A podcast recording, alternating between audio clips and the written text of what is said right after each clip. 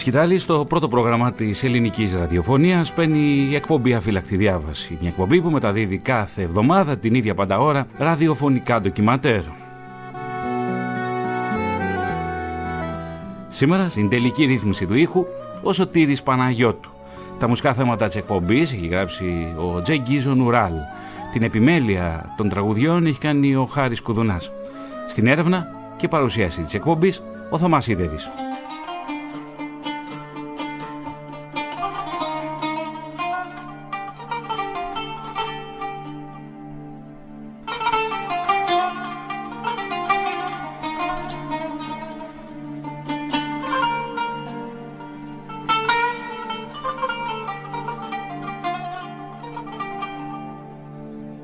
Ημερολόγιο, φίλοι ακροατές, δείχνει 5 Αυγούστου 1917.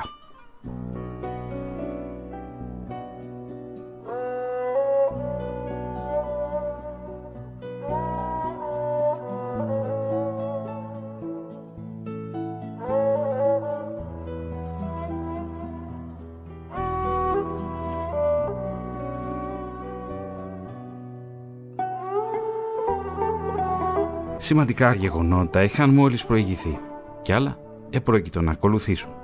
Η ένταξη της Θεσσαλονίκης στην ελληνική επικράτεια μόλις πέντε χρόνια νωρίτερα, οι ανάγκες εξυγχρονισμού του νεαρού ελληνικού καπιταλισμού που εκφραζόταν στη χώρα μετά το κίνημα στο Γουδί το 1909, η επικείμενη σταθεροποίηση της Ελλάδας στα οριστικά εδάφη και πληθυσμιακά της μεγέθη. Η Θεσσαλονίκη θα έπαιζε αναμφίβολα σημαντικό ρόλο και θα υφίστατο σταδιακά τις κοινωνικές και οικονομικές προσαρμογές που ο ρόλος αυτός απαιτούσε.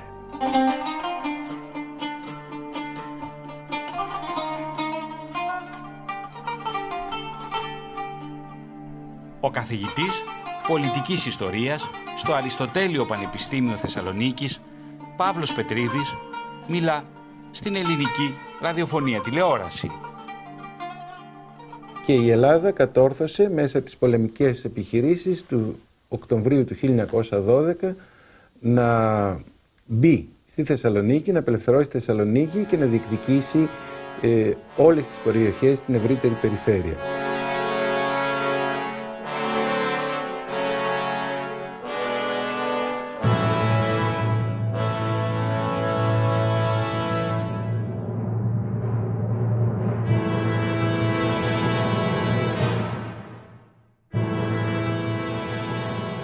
Μεγάλο όνειρο της απελευθέρωσης της Θεσσαλονίκης και, των, ε, και της Νέας Ελλάδας όπως ονομάστηκε, των ευρύτερων ε, περιφερειών γύρω της κατορθώθηκε μέσα από την ε, σύμπηξη του Βαλκανικού Συνασπισμού στον οποίο πρωτοστάτησε ο Ελευθέριος Βενιζέλος και έτσι είχαμε το πρώτο και ουσιαστικό βήμα της εθνικής απελευθέρωσης που ήταν ένα χρόνιο όραμα του ελληνισμού.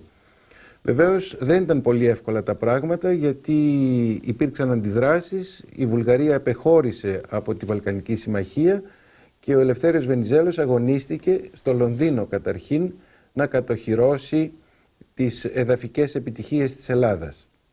Χάρη σε άοκνες διπλωματικές προσπάθειες, πρωτοβουλίες και επαφές που είχε εκεί, ε, κατόρθωσε να πετύχει πολύ σημαντικά ωφέλη για την Ελλάδα στη συγκυρία του 1912, αλλά στο μεταξύ, όπως είπα προηγουμένως, η αποχώρηση της Βουλγαρίας από το συνασπισμό οδήγησε σε μια καινούργια αναμέτρηση που σήμαινε έναν δεύτερο Βαλκανικό πόλεμο ε, με μέτωπο εναντίον της Βουλγαρίας που επίσης απέβη νικηφόρος για την Ελλάδα χάρη στην πολεμική προπαρασκευή ε, που είχε προετοιμάσει η κυβέρνηση και χάρη στους διπλωματικούς χειρισμούς του Βενιζέλου που συνεχίζονταν στο εξωτερικό.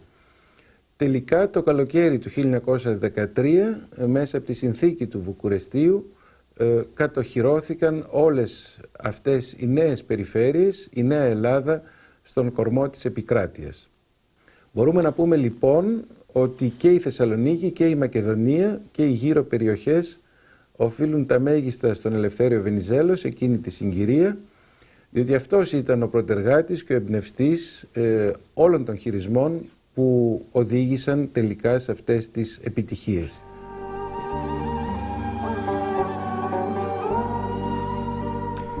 Η φωτιά του 1917 αποτείναξε ακαριέα και βία τα όποια εμπόδια θα μπορούσε να φέρει μια παγιωμένη αιωνόβια διάρθρωση του χτισμένου χώρου επιταχύνοντας έτσι τη διαδικασία ενσωμάτωσης της πόλης στον ήδη υποδιαμόρφωση νεοελληνικό χώρο.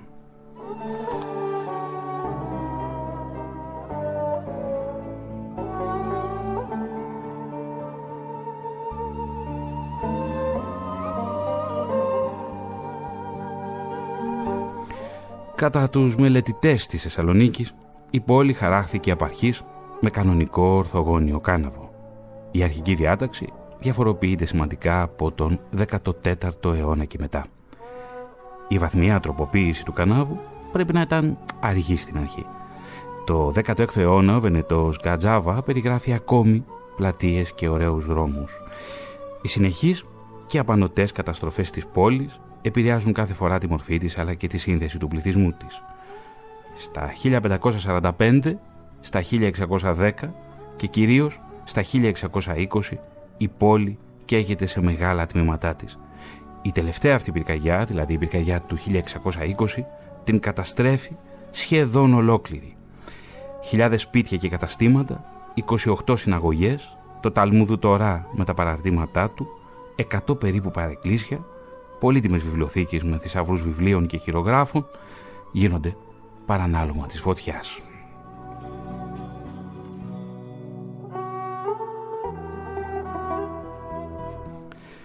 Τη χρονιά αυτή της απόγνωσης, όπως την ονομάζουν οι ραβίνοι της εποχής, συγχρόνως με την πυρκαγιά, η πόλη πλήττεται από επιδημία πανόλης, ενώ ο χειμώνας που ακολουθεί είναι από τους πιο σκληρούς.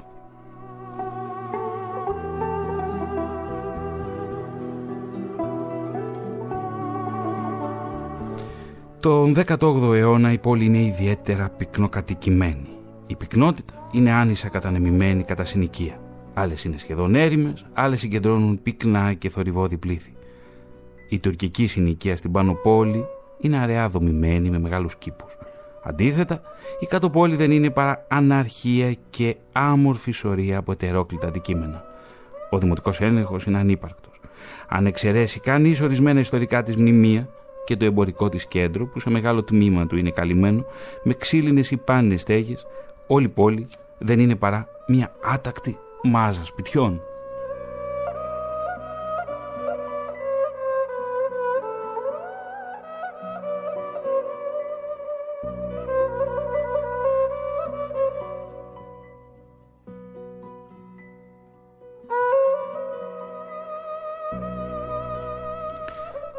Και φτάνουμε πια στο 1917, στον Αύγουστο. Το ημερολόγιο, όπως σας είπα, δείχνει 5 Αυγούστου. Η φωτιά εκδηλώνεται στη βορεινή πλευρά της πόλης, στην οδό Ολυμπιάδος, στις 3 και μισή το απόγευμα της 5ης Αυγούστου. Διήρκησε 32 ώρες και σβήστηκε στις 6 Αυγούστου στις 11 και μισή τη νύχτα.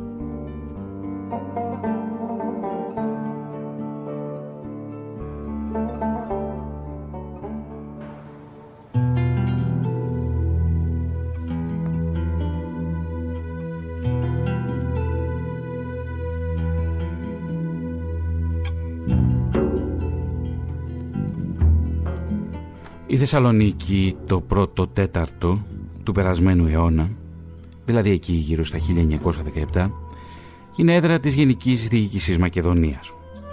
Ο πληθυσμός των 150.000 κατοίκων που είχε καταγραφεί το 1913 έχει αυξηθεί σημαντικά από στρατιές προσφύγων που καταφεύγουν στην πόλη λόγω του πολέμου που συνεχίζεται, καθώς και λόγω της παρουσίας των συμμαχικών στρατευμάτων. Γύρω στις 200.000 στρατιώτες, Άγγλοι, Γάλλοι, αλλά και από άλλες εθνότητες υπό τη γενική διοίκηση του Γάλλου στρατηγού Σαραήλ. Ο στρατός είναι εγκαταστημένος σε οχυρωμένες θέσεις γύρω από τη Θεσσαλονίκη, όπως στο Ζεϊντεν στο Χαρμάνικιοι, στο Λεμπέτ, στο Σέδες.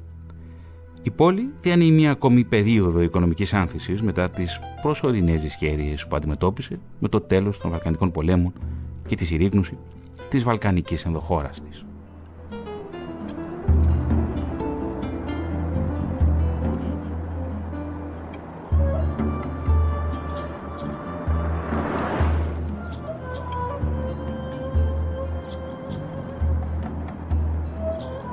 Και μια που μιλάμε για τα συμμαχικά στρατεύματα της Αντάντ στη Θεσσαλονίκη να ακούσουμε ένα τραγούδι ένα τραγούδι που ακουγόταν στα στρατεύματα του Πρώτου Παγκόσμιου Πολέμου. and they handed me a pack. They took away my nice new clothes and dolled me up in crack. They marched me 20 miles a day to fit me for the war. I didn't mind the first 19, but the last one made me poor.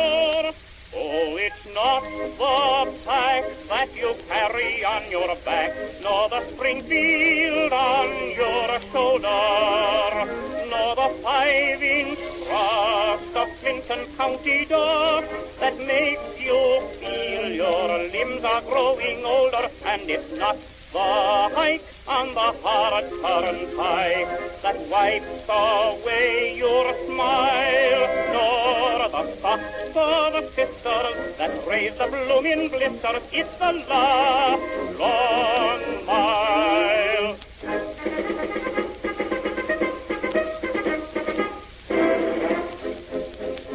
Someday they'll send us over and they'll put us in a trench, taking pot shots at the Fritzes with the Tommies and the French. And someday we'll be marching through a town across the Rhine, and then you bet we'll all forget these mournful words of mine. Oh, it's not the fact that you carry on your back, nor the Springfield on your shoulder, nor the five-inch thrust of Clinton County dog that makes Για να ξεδιλήξουμε τη σημερινή ιστορία θα μας βοηθήσουν έξι άνθρωποι οι οποίοι έχουν ασχοληθεί με το θέμα. Ξεκινώ από τον κύριο Βασίλη Γούναρη, ο οποίος είναι καθηγητής νεότερης και σύγχρονης ιστορίας, λογογραφία και κοινωνικής ανθρωπολογίας στο τμήμα Ιστορίας και Αρχαιολογίας του Αριστοτελείου Πανεπιστημίου Θεσσαλονίκης, ο κύριος Νικόλαος Καλογύρου, καθηγητής Αρχιτεκτονικής στο τμήμα Αρχιτεκτονικής του Αριστοτελείου, η κυρία Αλέκα Καραδίμου Γερόλυμπου, η οποία είναι ομότιμη καθηγήτρια στην Αρχιτεκτονική Σχολή του Αριστοτελείου, ο κύριος Ευάγγελος Κεκίμογλου, έφορος Εβραϊκού Μουσείου Θεσσαλονίκης, η κυρία Σιραγό Τσιάρα, διευθύντρια του Κέντρου Σύγχρονης Τέχνης Θεσσαλονίκης και διευθύντρια της Biennale, και ο κύριος Μανώλης Μαλαμίδης, ιστορικός ερευνητής, διευθυντής του Ιστορικού Αρχείου Θεσσαλονίκης. Να δούμε όμως την ταυτότητα της πόλης το 1917, όπως μας την περιγράφει η κυρία Γερόλυμπου και ο κύριος Γούναρης. Ήταν γνωστό ότι η Θεσσαλονίκη συγκέντρωνε πολλές και διαφορετικές ομάδες, διαφορετικές σε ό,τι αφορά την προέλευση την εθνοτική και διαφορετικές σε ό,τι αφορά την θρησκεία. Τρεις ήταν εκεί οι μεγαλύτερες, η Ισραηλιτική που ήταν πρώτη και πλειονότητα. Υπήρχε η Μουσουλμάνικη που ήταν μέχρι το 1912 ήταν η δεύτερη και η τρίτη ήταν η Χριστιανική, η Ορθόδοξη, η Ελληνοορθόδοξη. Η πόλη βρισκόταν υπό στρατιωτικό έλεγχο τον οποίο είχαν επιβάλει οι γαλλικές δυνάμεις και μόλις τον Ιούνιο του 1917 είχε επανενωθεί ε, είχε μεσολαβήσει το κίνημα του Βενιζέλου και μόλις τον Ιούνιο είχε ε, ξεκινήσει ε, η επίσημη συμμετοχή της Ελλάδος στον Πρώτο Παγκόσμιο Πόλεμο. Στην πόλη είναι εγκαταστημένη η στρατιωτική αρχή του, της στρατείας της Ανατολής με τον στρατηγό Σαράι επικεφαλής, τον Γάλλο. Δεν σημαίνει αναγκαστικά ότι όλοι ήταν φίλοι των συμμαχικών στρατευμάτων στην Θεσσαλονίκη. Δεν σημαίνει ότι όλοι αναγκαστικά υποστήριζαν τον Βενιζέλο, όπως φάνηκε και από τα από τις μετέπειτα εξελίξεις και τις ε, εκλογές. Ακούσαμε την κυρία Γερόλυμπου και τον κύριο Γούναρη και τώρα θα ακούσουμε τον κύριο Γούναρη και τον κύριο Χεκίμογλου για τις απαρχές της πυρκαγιάς και την πληρωμή των ασφαλίστρων. Η πυρκαγιά είναι ένα τυχαίο περιστατικό δεν ξέρω αν τηγάνιζαν μελιτζάνε όπως έχει γραφτεί οτιδήποτε άλλο. Πάντως από μια σπίθα φωτιάς μεταφέρεται σε έναν χειρόνα ε, και ε, εξαπλώνεται πάνω σε όλη την, ε, την πόλη. Ε, τα ξέρουμε γιατί γίνανε μετά ανακρίσεις προκειμένου να καταβληθούν οι, απο, οι αποζημιώσεις που όφυλαν οι ασφαλιστικές εταιρείες που ήταν εκατομμύρια λίρες. Η ασφαλιστήσα αξία ήταν 4 εκατομμύρια χρυσές λίρες. Η αναγνωριστήσα αξία ήταν 3 εκατομμύρια 800 χιλιάδες χρυσές λίρες, εκ των οποίων εξαιτίας μιας νομοθεσίας της ελληνικής κυβέρνησης καταβλήθηκαν περίπου τα τρία διότι αποκλείστηκαν από την καταβολή οι υπήκοοι εχθρικών χωρών ή ουδετέρων χωρών. Ουσιαστικά δηλαδή με τα χρήματα αυτά θα μπορούσε να ξαναχτιστεί η πόλη. Πάμε στη Θεσσαλονίκη και εκεί θα συναντήσουμε τον κύριο Μανώλη Μαλαμίδη. Είναι ιστορικός ερευνητής και διευθυντής του Ιστορικού Αρχείου Θεσσαλονίκης. Κύριε Μαλαμίδη, καλό μεσημέρι. Καλό σας μεσημέρι. Υπάρχουν αρκετές εκδοχές όσον αφορά στο από πού ξεκίνησε η πυρκαγιά. Θα θέλετε να δούμε μαζί μερικές από αυτές τις εκδοχές; Πολύ ευχαριστώ. Ε, ξέρουμε σίγουρα ότι η φωτιά ξεκίνησε από την οδό Ολυμπιάδος στο νούμερο 3, κοντά στην πλατεία Χορ Χορ, όπως λεγόταν τότε. Είναι η σημερινή πλατεία Μουσκούντι. Ε, ο Μουσκούντις είναι ο, ο, ο διαβόητος ε, αστυνομικός διευθυντής. Ο αστυνομικός διευθυντής της ε, Θεσσαλονίκης, που το όνομα του έχει μπλεχτεί σε πολλές υποθέσεις και με την υπόθεση Πολκ. Ε, και κουμπάρος του Βασίλη Τσιτσάνη και ο κουμπάρος του Βασίλη Τσάνη. Ασφαλώς. Είναι η παλιά λαχαναγορά για τους Θεσσαλονίκε που την γνωρίζουμε. Στις 3.30 λοιπόν η ώρα το μεσημέρι άναψε ε, μια αιστεία για να πλένει στο μαγειρίο της ε, μια πρόσφυγας ε, που καθόταν σε εκείνο το σπίτι, η Δόμνα Σαβόγλου, όπως λεγόταν, την έσβησε την σπίθα που πετάχτηκε από το μαγειρίο, ε, έπεσε να ξεκουραστεί και η συγκάτοικός της, ε, που λεγόταν Παρασκευούλα Αδάμ, ε, λίγο αργότερα άναψε ξανά την αιστεία για να λουστεί και τότε φυσικά έγινε το μεγάλο κακό. Η σπίθα πετάχτηκε ε, στη διπλανή αποθήκη που ήταν γεμάτη από χόρτα και ε, ο άνεμος που ήταν δυνατός εκείνη τη στιγμή, δεν ξέρουμε βέβαια, δεν έχει μετρηθεί ποτέ, αλλά πρέπει να ήταν πάρα πάρα πολλά μποφόρ, ε, συνετέλεσε τόσο ώστε να αναπτυχθεί η φωτιά σε ελάχιστο ρυθμό, σε ελάχιστο χρόνο. Δεν ήταν βαρδάρης, ήταν νότιος άνεμος, ερχόταν από τη θάλασσα δεν ξέρουμε ακριβώς. Υπήρχε και θε, θε, άνεμος που ερχόταν από τη θάλασσα και που είχε οφειλώντας τη διαφορά θερμοκρασίας που είχε αναπτυχθεί. Πάντως ε, ο, ο άνεμος που ήταν τόσο δυνατός ε, έπνεε σε μια πόλη που δεν μπορεί κανένας να φανταστεί όπως ήταν τότε, γιατί δεν είχε καμιά σχέση με, τη σημερινή, με τις σημερινές αστικές πόλεις. Η μία εκδοχή ε, λοιπόν είναι αυτή. Υπήρχε όμως και μια φημολογία το που έγινε, ε, κύριε Μαλαμίδη, και ακούστηκε στη συνέχεια αρκετά ότι τα συμμαχικά στρατεύματα έβαλαν τη φωτιά. Ναι, υπήρχε αυτό εδώ. Ε, οφείλονταν στην, ε, αν θέλετε, στην δυσπιστία απέναντι στους ε, ε, ξένους και στην αντίθεση που υπήρχε του πληθυσμού της πόλης, ο οποίος ήταν ε, το αντίθετα προς τον ε, Βενιζέλο, ήταν φιλοβασιλική και λέγανε λοιπόν ότι η φωτιά μπήκε από τα στρατέματα. Δεν ήταν αυτό αλήθεια.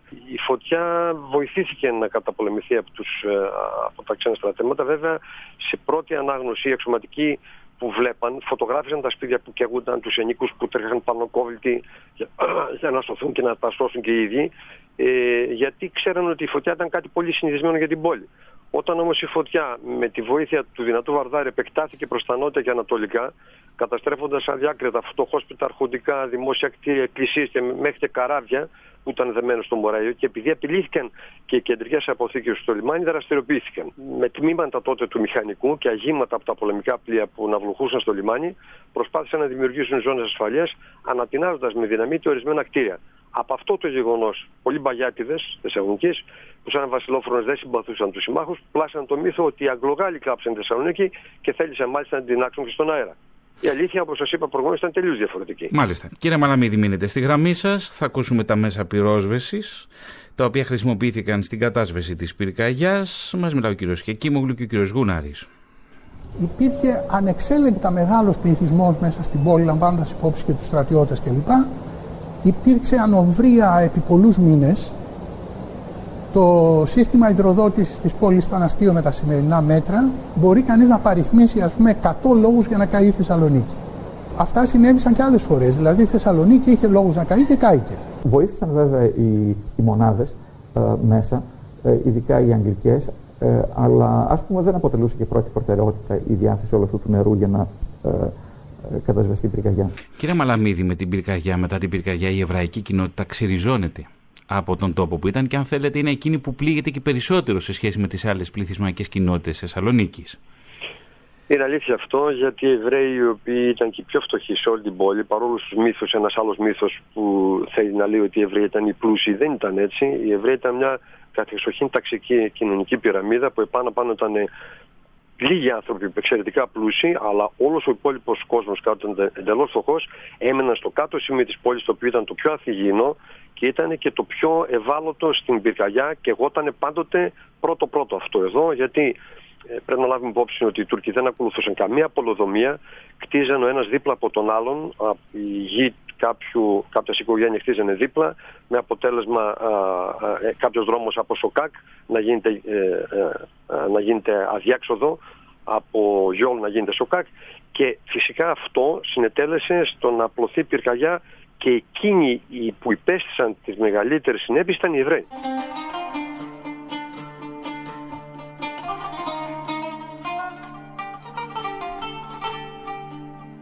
Τελικώς τι κάηκε. Ο κύριος Χεκύπογλου και ο κύριος Γούναρης μας μιλούν για τα αποτελέσματα.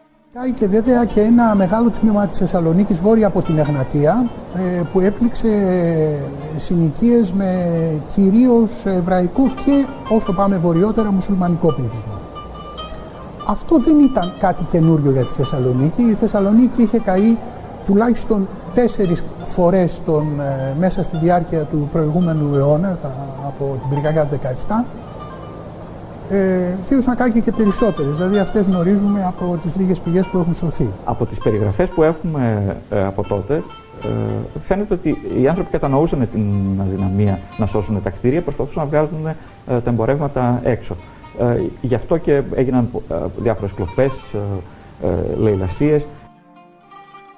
Κύριε Μαλαμίδη, υπάρχουν διάφοροι αστικοί μύθοι σχετικώς με αυτή την πυρκαγιά. Θα θέλατε να μας αφηγηθείτε μερικούς; Ε, ευχαριστώ. Ε, καταρχήν να πούμε ότι η τόσο τεράστια αυτή η φωτιά, η τεράστια πυρκαγιά που κατέστρεψε ολοκληρωτικά την εικόνα της πόλης και από Οθωμανική ε, πόλη μετατράπηκε σε ευρωπαϊκή, ε, χάνοντας όμως όλη την ιστορία της, αυτό είναι το πιο δραματικό από όλα, ε, δεν είχε θύματα. Ε, ένας μόνο Γάλλος ε, ίσως και δεύτερος Γάλλος στρατιώτης εκτελέστηκε από, τις, ε, από το Σαράι γιατί ε, τον πιάσανε να κλέβει πράγματα μέσα από τα σπίτια.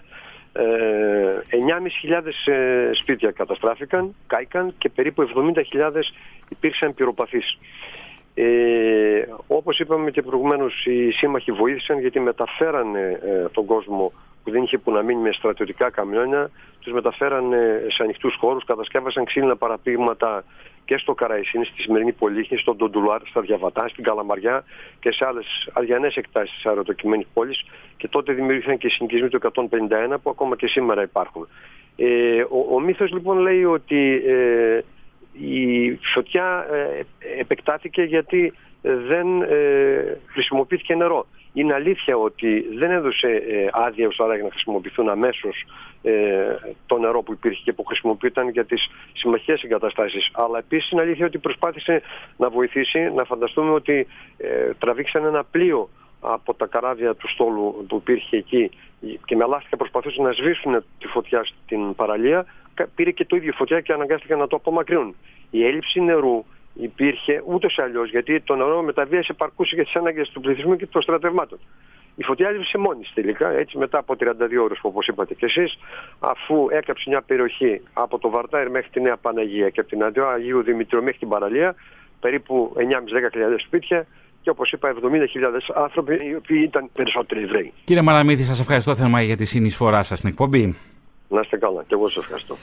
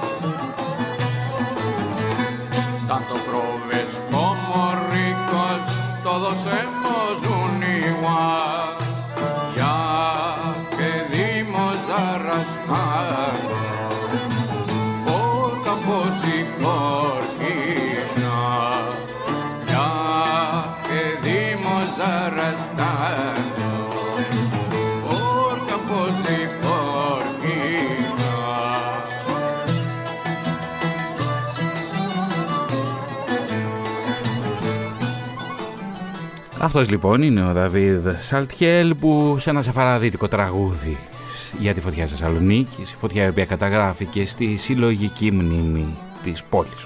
Τώρα, θα δούμε, θα ακούσουμε μάλλον ένα απόσπασμα από την δημοσιευμένη αλληλογραφία του Ντάφουρ Τιταλερή, ναυτικού επιθεωρητή του γαλλικού στόλου που τότε ήταν αγκυροβολημένος στο λιμάνι της Θεσσαλονίκης. Αφηγείται ο Νίκος Πυράκος.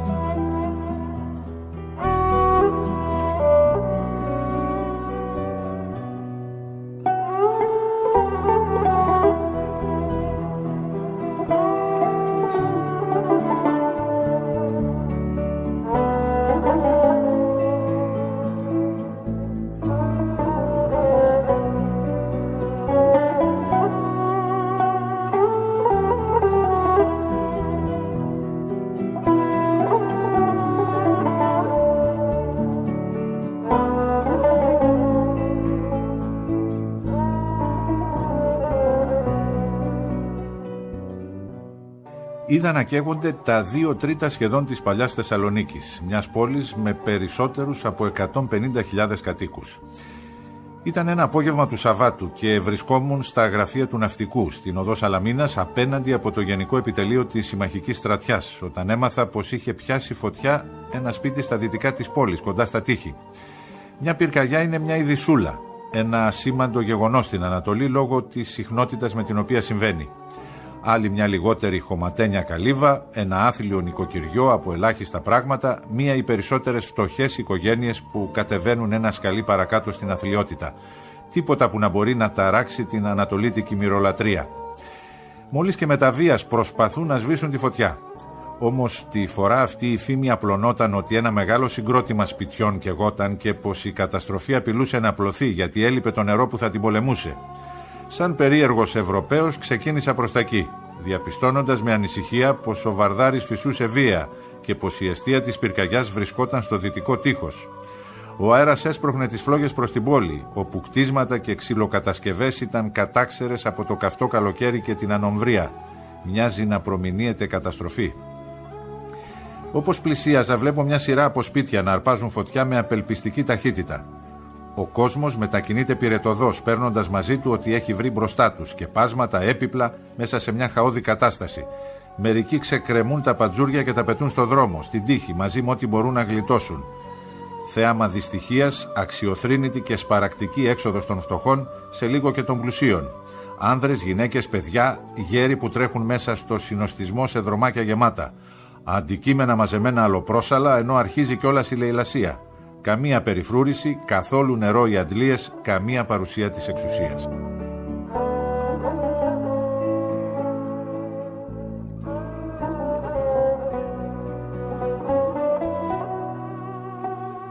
Οι μικροί δρόμοι πίζουν. Κάποιοι απομακρύνονται τρέχοντας και άλλοι επιστρέφουν με αμάξια. Μπερδεύονται και αλληλοεμποδίζονται φωνάζοντας βρισχές μεταξύ τους. Σε ένα μαδέρι ακουμπισμένο στον τοίχο, καθισμένα γεροντάκια. Σιωπηλά, θλιμμένα, παρετημένα παρακολουθούν το θέαμα με μια επιφανειακή αδιαφορία και η θερμοκρασία από τη φωτιά όλο και ανεβαίνει. Στις 7 το απόγευμα 300 σπίτια είχαν ήδη καεί και εξαιτίας του δυνατού ανέμου η φωτιά πλουνόταν με μια τρομακτική γρηγοράδα. Στις 8 η μισή πόλη ήταν τυλιγμένη στις φλόγες και τίποτα πλέον δεν μπορούσε να αναχαιτήσει τη θεομηνία. Η αδυναμία και η αδράνεια των τοπικών αρχών εξαναγκάζουν τους συμμάχους να δράσουν στη θέση τους. Αγγλικά και γαλλικά σώματα του μηχανικού ανατινάζουν ό,τι μπορούν για να ανακόψουν τη φωτιά που καταβροχθίζει τα πάντα. Τίποτα όμως δεν μπορεί πια να γίνει. Ολόκληρη τη νύχτα παρευρισκόμαστε από τη γέφυρα του πλοίου Πατρίς σαν αποθεωρείο στο πιο εντυπωσιακό θέαμα. Θέαμα ενός τραγικού και παράλογου μεγαλείου.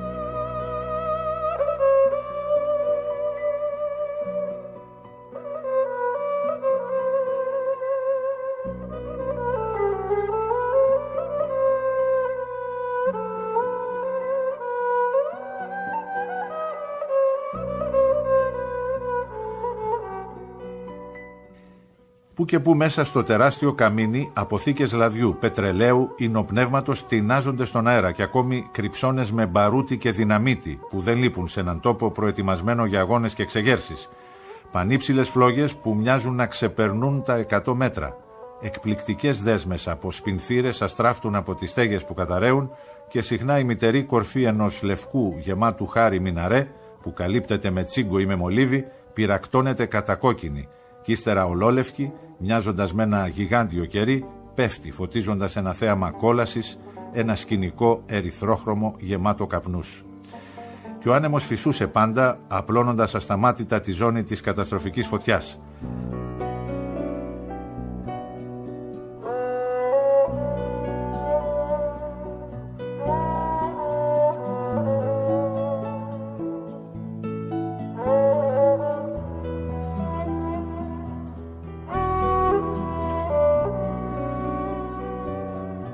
Τα κτίρια που είχαν καταληφθεί από το στρατό και το ναυτικό εκενώθηκαν βιαστικά, το ίδιο και το λιμάνι, γιατί οι φλόγες απειλούσαν και τα πλεούμενα. Και όλες δύο μαούνες φορτωμένες με λάδι και πετρέλαιο καίγονταν ακυβέρνητες προς το μόλο. Οι Άγγλοι τις βυθίζουν με κανονιές. Όλα τα πλοία στο λιμάνι υποχρεώνονται να αλλάξουν αγκυροβόλιο. Η παραλία της Νίκης αντίκριστο μόλο με όμορφα και πλούσια κτίσματα άναψε ξαφνικά και ταυτόχρονα σε όλος της σχεδόν το μήκος.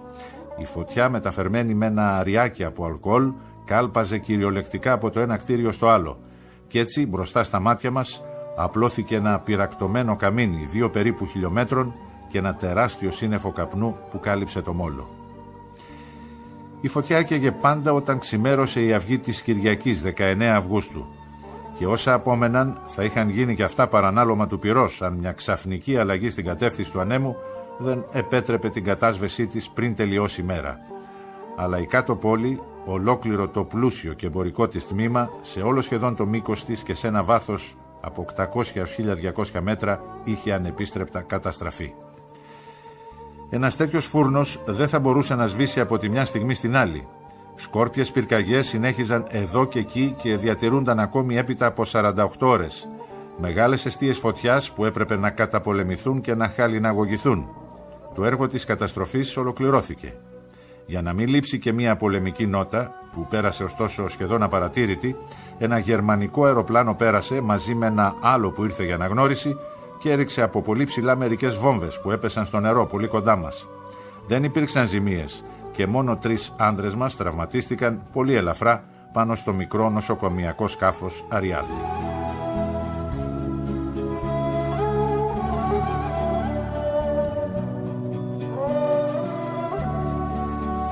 Ακούσαμε ένα τεκμήριο από τον Νικό Σπυράκο από τη δημοσιευμένη αλληλογραφία λοιπόν του ναυτικού επιθεωρητή του Γαλλικού Στόλου.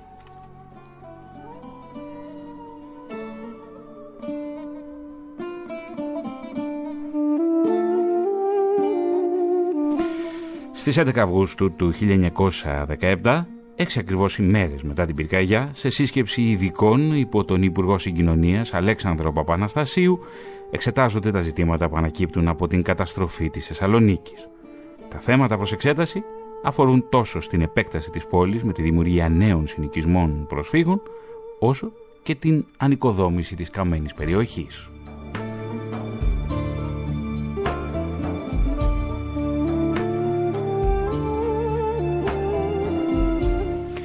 Οι πρώτες αποφάσεις της σύσκεψης των ειδικών ορίζουν ότι θα γίνει πλήρης αναδιάταξη του ιστού της πόλης. Το νέο σχέδιο θα απαιτήσει για την εφαρμογή του τη συνολική απαλωτρίωση της καμένης ζώνης. Θα συσταθεί φορέα των ιδιοκτητών, υπέρ του οποίου θα γίνει η απαλωτρίωση. Το νέο σχέδιο και η νέα οικοπεδοποίηση θα αγνοήσουν τελείως την υπάρχουσα κατάσταση, ενώ τα νέα οικόπεδα δεν θα διανεμηθούν στους παλαιούς ιδιοκτήτες, αλλά θα εκποιηθούν με διαδικασίες δημοπράτησης.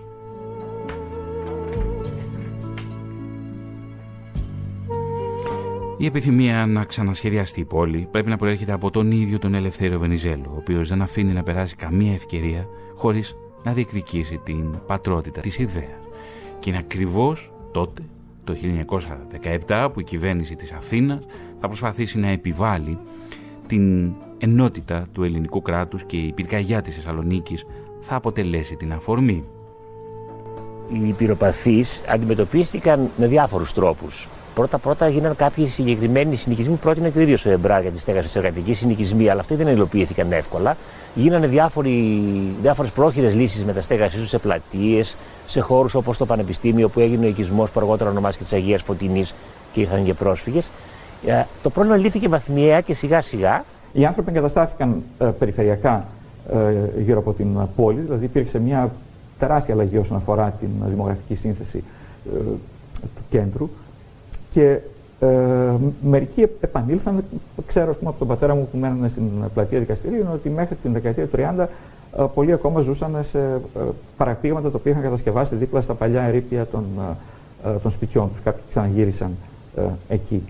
Η συντηρητική πλειονότητα από αυτούς ήταν Εβραίοι και ήταν Εβραίοι επειδή ακριβώς η πλειονότητα του πληθυσμού ήταν Εβραϊκή και απέμειναν στην, ε, στο έλεος της Ισραηλικής κοινότητας η οποία δημιούργησε γύρω-γύρω από την πόλη σε μέρη που τώρα είναι μέσα στην πόλη αλλά τότε ήταν έξω από την πόλη, ήταν εξοχές. Δημιουργήθηκαν συνοικισμοί για αυτούς τους φτωχούς ανθρώπους οι οποίοι έζησαν εκεί απομονωμένοι μιλώντας μία γλώσσα ξένη προς τους υπόλοιπους, τα ισπανικά ε, με πολύ υψηλό ποσοστό αναλφαβητισμού εργαζόμενοι αποκλειστικά σε χειρονακτικές εργασίες. Αυτή η φτώχεια δεν ανεχόταν και πάρα πολλοί κόσμοι μετανάστευαν. Εκείνο το οποίο με συγκλώνησε είναι κάτι που είπε μια γυναίκα σε μια τέτοια συνέντευξη. Ήμασταν λέει τόσο φτωχοί που δεν πηγαίναμε ούτε στο βαρδάρι. Αυτή έμεινε στην ξηροκρίνη. Το βαρδάρι με τα πόδια είναι πέντε λεπτά. Γιατί λέει τι να πάμε να κάνουμε στο βαρδάρι δεν μιλούσαν τη γλώσσα, δεν είχαν μία δραχμή να πάρουν σπόρια. Είδαμε λοιπόν πως η πυρκαγιά του 1917 στη Θεσσαλονίκη αλλάζει τη δημογραφική σύνθεση της πόλης. Και ακούσαμε με τη σειρά τον κύριο Νικόλαο Καρογύρου, καθηγητή αρχιτεκτονικής, τον κύριο Ευάγγελο Χεκίμογλου, ιστορικό και έφορο του Εβραϊκού Μουσείου Θεσσαλονίκης και τον κύριο Βασίλη Γούναρη, καθηγητή νεότερης και σύγχρονης ιστορίας και λαογραφίας στο Αριστοτέλειο Πανεπιστήμιο Θεσσαλονίκης. Και θα δούμε τώρα το σχέδιο Εμπράρ, του Ερνέστο Εμπράρ, του αρχιτέκτονα και πολεοδόμου και θα ακούσουμε τον κύριο Καλογύρου και τον κύριο Χεκίμογλου, ενώ στο τέλος θα μας μιλήσει και η κυρία Αλέκα Καραδίμου Γερόλυμπου, αρχιτέκτονας. Η οδός Αριστοτέλους, που είναι στο σημείο στο οποίο εφαρμόστηκε το σχέδιο και στην αρχιτεκτονική του άποψη, ήταν ο κυριότερος άξονας του σχεδίου Εμπράρ. Προέβλεπε μια κάθετη οδό από την παραλία, μια μνημειακή μεγάλη σύνθεση που θα κατέληγε εδώ στην πλατεία που είναι η αρχαία αγορά. Στο δρόμο αυτό εφαρμόστηκε μια διαταγμένη αυτονική, δηλαδή η αυτονική είναι υποχρεωτικά ε, ακολουθείται από όλους, η οποία περιλάμβανε στο ΕΣΜΕ τοξωτά ανοίγματα στο ισόγειο, ορόφους και επικαλύψεις με στέγες. Αυτά εφαρμόστηκαν στο Μεσοπόλεμο ακριβώς σύμφωνα με το σχέδιο Εμπράρ και μετά με διαφορετικές τροποποιήσεις που υπήρχαν κάποιες αυξήσεις ύψων ε, εφαρμόζονται ως σήμερα. Γι' αυτό και αυτός ο δρόμος είναι ένας μοναδικός δρόμος και η πλατεία και η οδός Αριστοτέλους νομίζω ότι είναι από τις ωραιότερε πλατείες της Ελλάδος και τις ωραιότερε διαδρομές τις συστηματικές και είναι ένα στολίδι για την πόλη. Το σχέδιο το οποίο ήταν σε απόλυτη σύμπνοια με τον αρμόδιο υπουργό της πολεοδομίας, θα λέγαμε σήμερα, ο αρμόδιος υπουργός ήταν ο Αλέξανδρος Παπαναστασίου.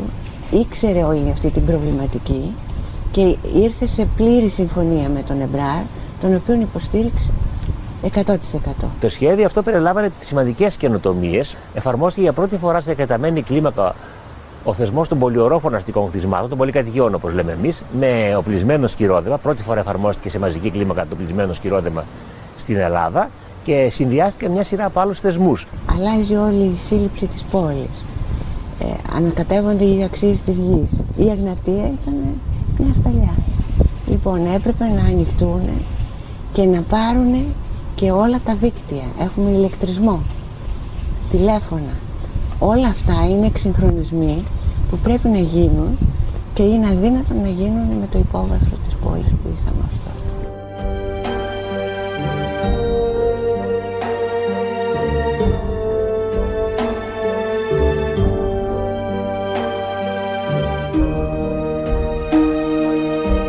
Οι σημαντικοί δρόμοι όπως η οδός Τσιμισκή που ήταν μια καινοτομία του κ. Εμπράρ υλοποιήθηκε μόλις στη δεκαετία 50-60 στο, στο όλο της το μήκος. Ο Εμπράρ λοιπόν έκανε ένα σύστημα νέων δρόμων, παράλληλο προς τη θάλασσα. Ανάφερα την οδό Τσιμισκή, αλλά και η οδός Μητροπόλεως και η οδός Ερμού. Όλα αυτά είναι μέρη του σχεδίου Εμπράρ. Επίσης έκανε μια σειρά από κάθετους σημαντικούς άξονες. Κυριότερος είναι αυτός εδώ στον οποίο βρισκόμαστε, ο άξονας της οδού Αριστοτέλους. Αλλά υπάρχει και ο άξονας Δημητρίου Γούναρη, το ζευγάρι Ιωνος Δραγούμη και Βενιζέλου που ανακαινίστηκαν, η επέκταση του δρόμου της Αγίας Σοφίας και πρόσθεσε επίσης και διαγώνιους δρόμους που είναι ένα χαρακτηριστικό της Θεσσαλονίκης που βοηθούν σε μια πόλη που έχει ορθογωνικό κάναβο διευκολύνουν διαδρομές και συνδέουν μνημεία. Από τα 1890 μέχρι τα 1917 όλο το πλεόνασμα της πόλης, όλο το οικονομικό πλεόνασμα, όλο το προϊόν της ανάπτυξης της είχε ε, επενδυθεί σε ακίνητα στην περιοχή που βρισκόμαστε. Ένα τέτοιο ακίνητο είναι και στο Άγιο Μινά. Αυτή όλη η περιουσία, αυτή όλη η συσσόρευση πήγε χαμένη. Αν οι πολεοδόμοι της εποχής αποφάσισαν να κάνουν τη Νέα Θεσσαλονίκη στα Ανατολικά, αυτή η περιοχή θα ξαναχτιζόταν όπως ήταν. Θα πάμε τώρα στο λιμάνι της Θεσσαλονίκης, εκεί που βρίσκεται το κέντρο σύγχρονης τέχνης. Και θα συναντήσουμε την κυρία Σιραγό Τσιάρα, ιστορικό τέχνης, διευθύντρια του κέντρου σύγχρονης τέχνης Θεσσαλονίκης και διευθύντρια της Biennale. Κυρία Τσιάρα, καλό μεσημέρι. Καλό μεσημέρι. Η πυρκαγιά της Θεσσαλονίκης εγγράφεται στο πανλήψιστο της μνήμης, στη συλλογική μνήμη της πόλης. Πόσο αλλάζει την πορεία της Θεσσαλονίκης από το 1917 και αργότερα. Ε, θεωρώ ότι είναι ένα ορόσημο. Προφανώς, με όλα αυτά που ακούσαμε ήδη από τους εξαιρετικούς προσκεκλημένους στην εκπομπή σας, ε, έχει γίνει αντιληπτό και έτσι είναι ότι η Θεσσαλονίκη άλλαξε ριζικά μετά τη φωτιά. Και πολεοδομικά και ως αστικό συγκρότημα και ως σύνδεση πληθυσμιακή. Και αυτό νομίζω ότι το αντιληφθήκαμε πολύ περισσότερο τα τελευταία χρόνια, ε, τις τελευταίες, την τελευταία δεκαετία θα έλεγα, που η πόλη ξανά έχει στρέψει το βλέμμα της προς το παρελθόν για να ανακαλύψει αυτά τα ίχνη, τα παλίμψιστα που λέγατε και τις ε, διαφορετικές συνθήκες που επικρατούσαν 100 χρόνια πριν ε, στις αρχές του 20ου αιώνα στη Θεσσαλονίκη. Και πάντα έχουμε ανάγκη, οι κοινωνίες, οι κοινωνίες έχουν ανάγκη να γυρίζουν πίσω και να ανακαλύπτουν τα μνημικά ίχνη. Πώς ακριβώς τώρα αποτυπώνεται στο σήμερα η πυρκαγιά της Θεσσαλονίκης και το τι έγινε τότε; Θα έλεγα ότι γενικότερα τα τελευταία χρόνια και στο επίπεδο της ιστοριογραφίας, στο πώς αναγράφεται η ιστορία της πόλης, ε, με, με το ζήτημα του ολοκαυτώματος, με το ζήτημα των κοινοτήτων της πολυεθνικής Θεσσαλονίκης τέλος πάντων που είχαμε και χάσαμε και τώρα για κάποιο λόγο φαίνεται ότι την ξαναναζητάμε. Το βλέπουμε στο θέατρο, στις ε, θεατρικές παραστάσεις που ανεβαίνουν, στα καινούργια έργα που γράφονται και εδώ στο Κρατικό Θέατρο Βορείο Ελλάδος και αλλού. Το βλέπουμε στη λογοτεχνία. Γενικώ θεωρώ ότι τα τελευταία χρόνια και λόγω της κρίσης που ξέρετε χάνοντας πράγματα αναζητούμε κομμάτια της ταυτότητάς μας που είναι κάπως πιο σταθερά, πιο σημαντικά. Αλλά επειδή έχει αλλάξει και η φυσιογνωμία της πόλης και η εξωστρέφειά της έχει ανθίσει θα έλεγα και σε αυτό παίζει μεγάλο ρόλο νομίζω και η Δημοτική Αρχή και οι προσπάθειες που γίνανε ε, και συνεχίζονται για να ε, ξαναέρθει στη Θεσσαλονίκη κόσμος που έχει κάποιες σχέσεις ε, μέσα από τη μνήμη που περιγράφατε στην αρχή. Δηλαδή υπάρχει μια πολύ μεγάλη στροφή ενδιαφέροντος στο τουριστικό προϊόν της Θεσσαλονίκης από Τούρκους επισκέπτες, από το Ισραήλ επίσης. Όλα αυτά που είναι και συντονισμένες προσπάθειες αλλά και ανάγκη της ίδιας της εποχής μας βοήθησαν στο να ξαναδούμε και κάποιες πλευρές του παρελθόντος που για πολλά χρόνια, για δεκαετίες ολοκλήρωση νομίζω ότι τις κρύβαμε λίγο κάτω από το χαλί. Ξέρετε κάτι, πάντα το τραύμα και η πυρκαγιά ήταν ένα τραύμα για την πόλη. Πάντα το τραύμα το αποσιωπούμε ε, για κάποιες δεκαετίες και ε, ίσως για να γιάνει και μετά ανοίγουμε και στρέφουμε την προσοχή μας και αρχίζουμε να σκάβουμε σιγά σιγά περισσότερο με την ψυχή μας παρά με τη λογική. Έτσι είναι. Ήμουν αφιτήτρια στο Πανεπιστήμιο στη δεκαετία του 80 στα τέλη, στο Αριστοτέλειο. Δεν ήξερα και δεν μπορούσα να διανοηθώ τότε ότι σε αυτό το χώρο υπήρχε ένα νεκροταφείο μέχρι τον Δεύτερο Παγκόσμιο Πόλεμο, το Εβραϊκό νεκροταφείο το οποίο καταστράφηκε και πάνω σε αυτό χτίστηκε το Πανεπιστήμιο στο οποίο σπουδάσαμε και σπουδάζουμε γενιές ολόκληρες. Αυτά τα ζητήματα θέλω να πω, ε, η πόλη δεν τα έβλεπε. Ε, είναι μικρό το χρονικό διάστημα που ξαναγύρισε και έστρεψε το βλέμμα της σε αυτές τις περιόδους. Νομίζω ότι, δεν ξέρω, έχω την αίσθηση ότι πολλά αλλάξαν από τότε που ο Μάρκ Μαζάουερ έβγαλε αυτό το βιβλίο «Η πόλη των φαντασμάτων» ε, στις αρχές του 2005, αν θυμάμαι καλά. Και μίλησε πάρα πολύ ε, ειλικρινά, ε, μέσα από πολύ μεγάλη έρευνα, για όλη αυτή την περίοδο της Θεσσαλονίκης, την πολυεθνοτική, την πολυθρησκευτική, αυτή που λέμε πολυπολιτισμικότητα και την οποία στις αρχές του 2000 την ε, επισκεπτόμασταν με κάποια θα έλεγα όχι τόσο σοβαρή ε, στο τόσο σοβαρό βλέμμα, κάπως πιο γραφικά, ενώ τα τελευταία χρόνια μάλλον έχει γίνει πολύ πιο συστηματική όλη η έρευνα.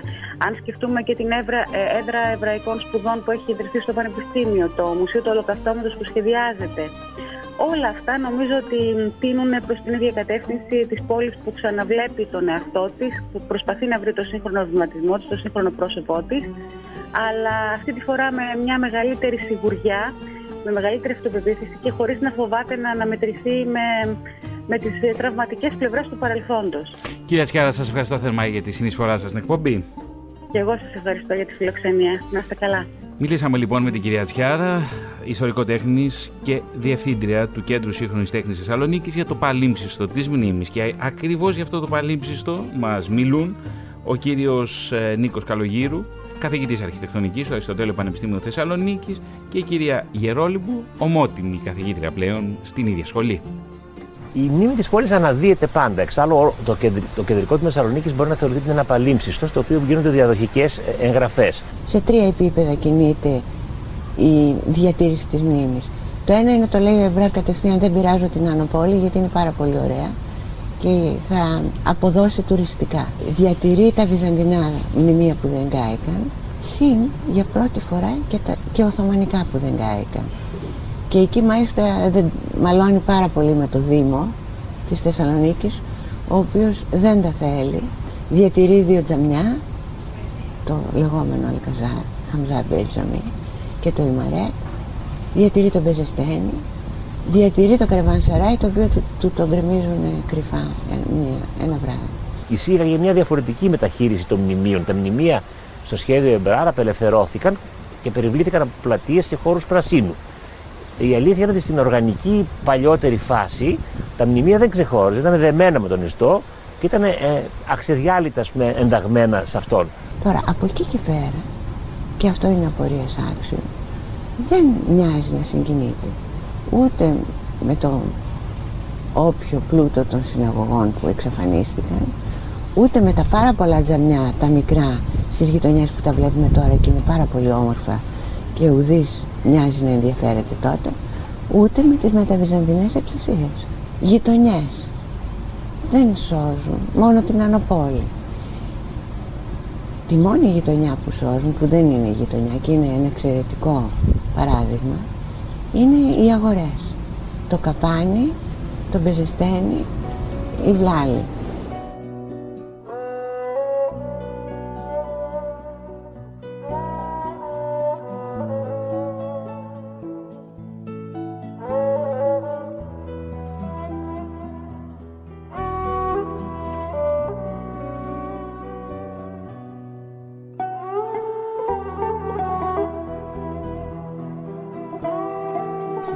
Έχω μπροστά μου την, ένα φίλο της εφημερίδας Πρόοδος, αριθμός φίλου 202 του Αυγούστου του 1917. Στην εφημερίδα σημειώνεται ότι ήδη στις 13 Αυγούστου του 1917 ανακοινώνεται η πλήρης απαγόρευση των οικοδομικών εργασιών στην περιοχή που έχει καεί. Η απαγόρευση θα νομοθετηθεί με τον νόμο 823 που θα εισαχθεί στη Βουλή προς ψήφιση στις 18 Και με τον νόμο αυτόν απαγορεύονται ανεγέρσει ή επισκευές οικοδομών καθώς και κάθε πρόχειρη εγκατάσταση στο καμένο τμήμα της πόλης. Επιτρέπονται μόνο μετά από ειδικά βασιλικά διατάγματα, επισκευές ή πρόχειρα παραπήγματα, υπό τον όρο ότι ο ιδιοκτήτης θα παραιτηθεί από κάθε δικαίωμα αποζημίωσης σε περίπτωση αναγκαστικής απαλωτρίωσης. Συνίσταται επιτροπή που θα εκπονήσει σε τρεις μήνες το νέο σχέδιο, εξετάζοντας με προτεραιότητα την καμένη περιοχή.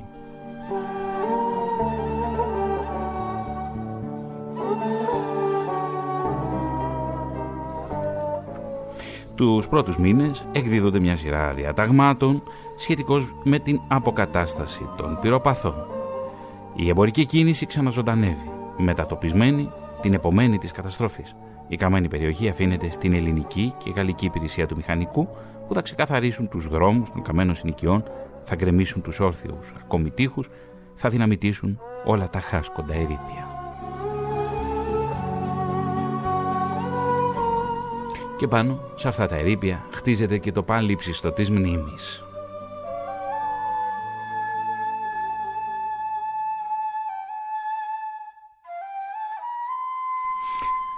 Cándiga del Fuego.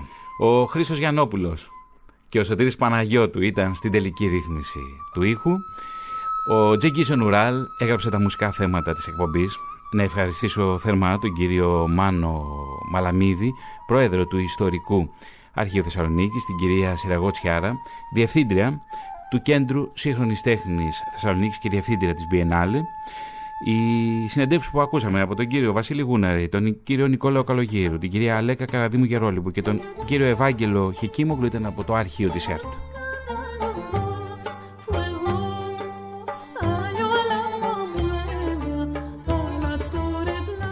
Και κάπου εδώ ολοκληρώνεται και η φετινή περίοδος για την αφύλακτη διάβαση. Μέσα από τα βάθη της ψυχής μου, αγαπητοί ακροατές του πρώτου προγράμματος, σας εύχομαι καλό υπόλοιπο καλοκαίρι.